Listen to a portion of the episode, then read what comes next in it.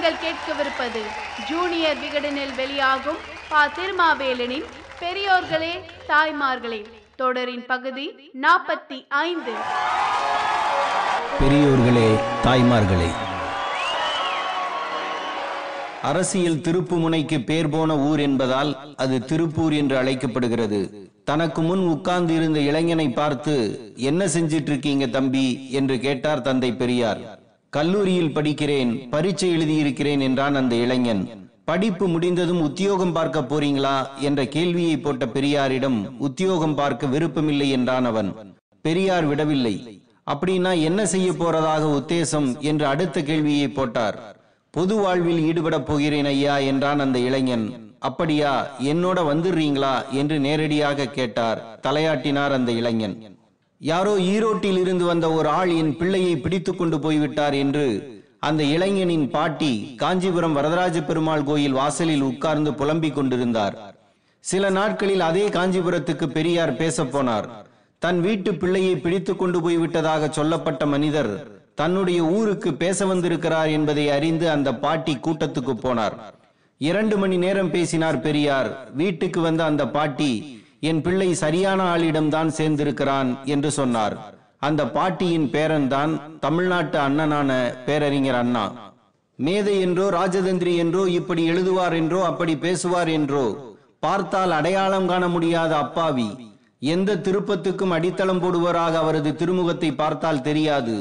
சீவாத தலை சவரம் செய்யப்படாத முகம் வெற்றிலை கரைபடிந்த பற்கள் வெளுக்காத சட்டை காவி படிந்த வேஷ்டி உற்சாகத்துக்கு தயாராகாத மனம் திட்டமிடுவதில் தயக்கம் திட்டமிட்டதை செயல்படுத்துவதில் முடக்கம் என எழுச்சிக்கு எதிர்ப்பதம் அவரது தனிப்பட்ட வாழ்க்கை. அவரே தனது சோம்பல் உணர்வை எழுதியும் இருக்கிறார். உருவத்தை பார்த்து எவரும் எவரையும் முடிவுக்கு வரக்கூடாது என்பதற்கு உதாரணமே அண்ணாதான். நான் நெசவாளி குடும்பத்தைச் சேர்ந்தவன். நெசவாளியாக பிறந்தவர் எவரும் பொறுமையாக இருப்பதை தவிர வேறு வழியில்லை. எத்தனை தடவை நூல் அருந்தாலும் கோபம் இல்லாமல் பொறுமையாக இணைக்க வேண்டும். என்று அண்ணாவே அதற்கு காரணம் சொன்னார். காஞ்சிபுரம் வரதராஜ பெருமாள் கோயிலுக்கு பக்கத்தில் அண்ணாவின் வீடு. இவர் வரதராஜ பெருமாள் கோயிலுக்கு போக மாட்டார். கொஞ்சம் தள்ளி இருக்கும் புண்ணியகோட்டீஸ்வரர் கோயிலுக்கு போவார். ஏன் என்று கேட்டால் வரதராஜ பெருமாள் கோயிலில் எப்போதும் கூட்டமாக இருக்கிறது என்பார். கூட்டமாக இருக்கும் கோயிலுக்கு போகவே கூச்சப்பட்ட அண்ணாவின் பேச்சை கேட்க கூட்டம் கூட்டமாக தமிழகம் திரண்டது.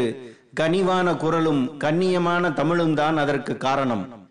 பெரியாரை சந்திப்பதற்கு முன்பே அண்ணா அரசியல்வாதியாகிவிட்டார். சென்னை பச்சையப்பன் கல்லூரியில் அண்ணா படித்த காலத்தில் பேராசிரியராக இருந்தவர் வரதராஜன். சென்னை சட்டக்கல்லூரியில் படித்துக்கொண்டே பச்சையப்பன் கல்லூரியில் பேராசிரியராக இருந்தவர் அவர்.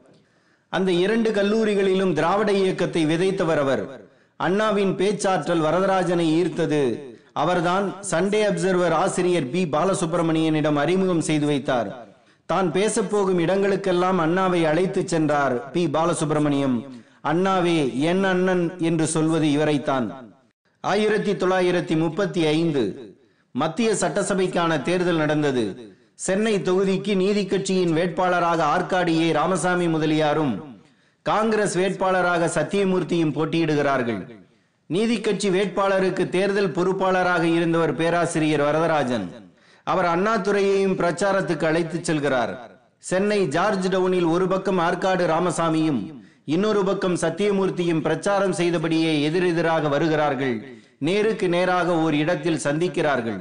நிலவரம் எப்படி இருக்கிறது என்று சிரித்தபடியே சத்தியமூர்த்தி கேட்கிறார். உங்களுக்குத்தான் சாதகமாக இருக்கிறது என்கின்றார் ஆற்காடு ராமசாமி. நான் பார்த்தவரை உங்களுக்குத்தான் சாதகமாக இருக்கிறது என்கின்றார் சத்தியமூர்த்தி. நீங்கள் வெற்றி பெற வாழ்த்துக்கள் என்கின்றார் ஆற்காட்டார். உங்களுக்கு வாழ்த்துக்கள் என்கின்றார் சத்தியமூர்த்தி. இந்த காட்சியை பார்த்து கொண்டே இருக்கிறார் அண்ணாதுரை.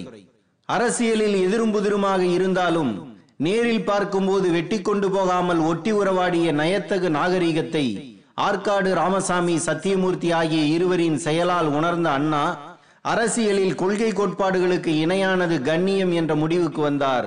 அன்று முதல் தன் வாழ்வின் இறுதி வரை கண்ணியத்தை கடைபிடிப்பதில் திண்ணியராக அண்ணா இருந்தார். பதினான்கு ஆண்டு கால நட்புக்கு வேட்டு வைக்கும் நிகழ்வுகள் நடந்தபோது பெரியாரை விட்டு விலகி தனி கட்சி கண்ட அண்ணா திராவிட முன்னேற்ற கழகத்தின் தலைமை பதவியை காலியாக வைத்திருந்தார். பதினெட்டு ஆண்டுகள் பெரியாரும் அண்ணாவும் தமிழ்நாட்டு மேடைகளில் எதிரும் புதிருமாக வலம் வந்தார்கள். அண்ணாவை கோபப்படுத்தும் விமர்சனங்களை பெரியாரே சொன்னபோதும் அண்ணா பதில் பேசவில்லை. நம்மை வளர்த்தவர் தூரத்தில் இருந்து வழிநடத்துகிறார் என்றார். ஆயிரத்தி தொள்ளாயிரத்தி அறுபத்தி ஏழு தேர்தலில் காங்கிரஸ் ஆட்சிக்கு ஆதரவாக கடுமையாக பிரச்சாரம் செய்தவர் பெரியார். ஆனால் ஆட்சியை பிடித்தது திமுக. பார்த்தாயா பெருசு உன்னை வென்றுவிட்டேன் என்று முறுக்கிக் கொள்ளவில்லை அண்ணா. பெரியார் எங்கே இருக்கிறார் என்று கேட்டவர் தனது தம்பிமார்களை அழைத்து கொண்டு திருச்சிக்கு போய் ஐயா இந்த ஆட்சியே உங்களுக்கு காணிக்கை என்றார் அண்ணா. சென்டிமெண்ட் இல்லாத பெரியார். அண்ணா வந்து பார்த்தபோது கூச்சத்தால் குறுகி போனேன் என்று எழுதினார். அதுதான் அண்ணா. ஆயிரத்தி தொள்ளாயிரத்தி அறுபத்தி ஏழு தேர்தலில் திமுக வெற்றி பெற்று வருவதாக வானொலியில் செய்திகள் வந்து கொண்டிருந்தன. விருதுநகர் தொகுதியில் காமராஜர் தோற்றார் என்ற தகவல் கிடைத்ததும் வருந்தினார் அண்ணா. அவரெல்லாம் ஜெயிச்சிருக்கணும் யா நாட்டுக்காக தியாகம் செய்தவர் யா என்றார். வீழ்ந்தான் எதிரி என்று குலோப்ஜாம் சாப்பிடவில்லை. முதல்வர் ஆனதும் காமராஜர் பக்தவச்சலம் சி சுப்பிரமணியம் வீட்டுக்கு போய் எங்களை வழிநடத்துங்கள் என்றார் அண்ணா. அவர்தான் அண்ணா.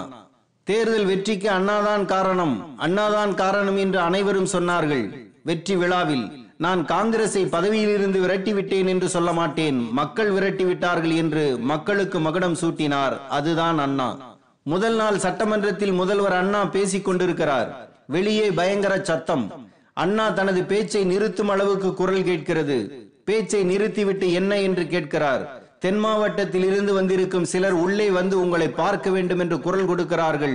போக மறுக்கிறார்கள் என்றார்கள்.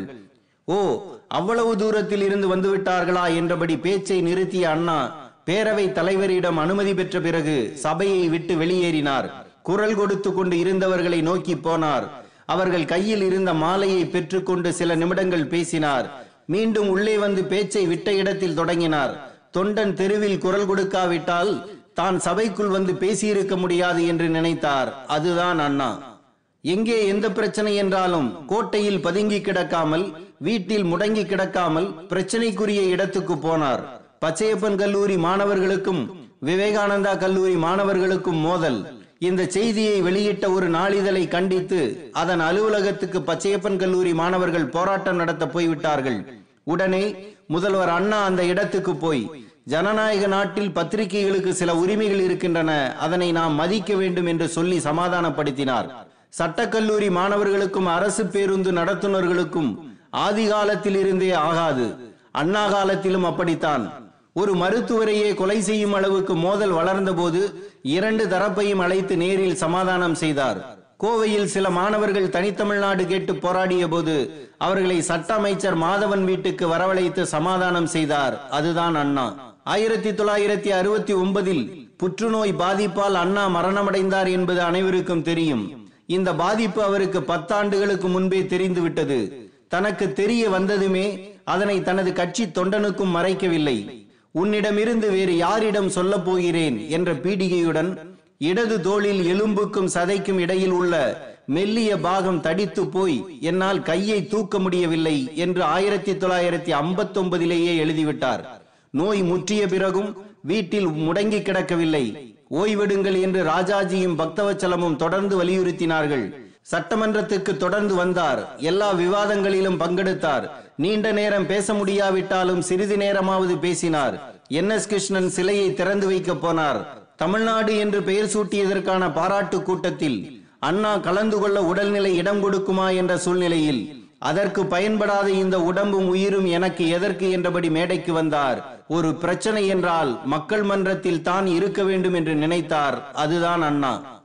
முதலமைச்சராக இருந்து இறந்தபோது நுங்கம்பாக்கம் இந்தியன் வங்கியில் ஐந்தாயிரம் ரூபாயும் மயிலாப்பூர் இந்தியன் வங்கியில் ஐந்தாயிரம் ரூபாயும் அண்ணாவின் வங்கி கணக்கில் இருந்தது. அண்ணா வைத்துவிட்டு போனது காசு அல்ல கண்ணியம் பணம் அல்ல பண்பாடு மாளிகைகள் அல்ல மக்களை மதிக்கும் குணம்.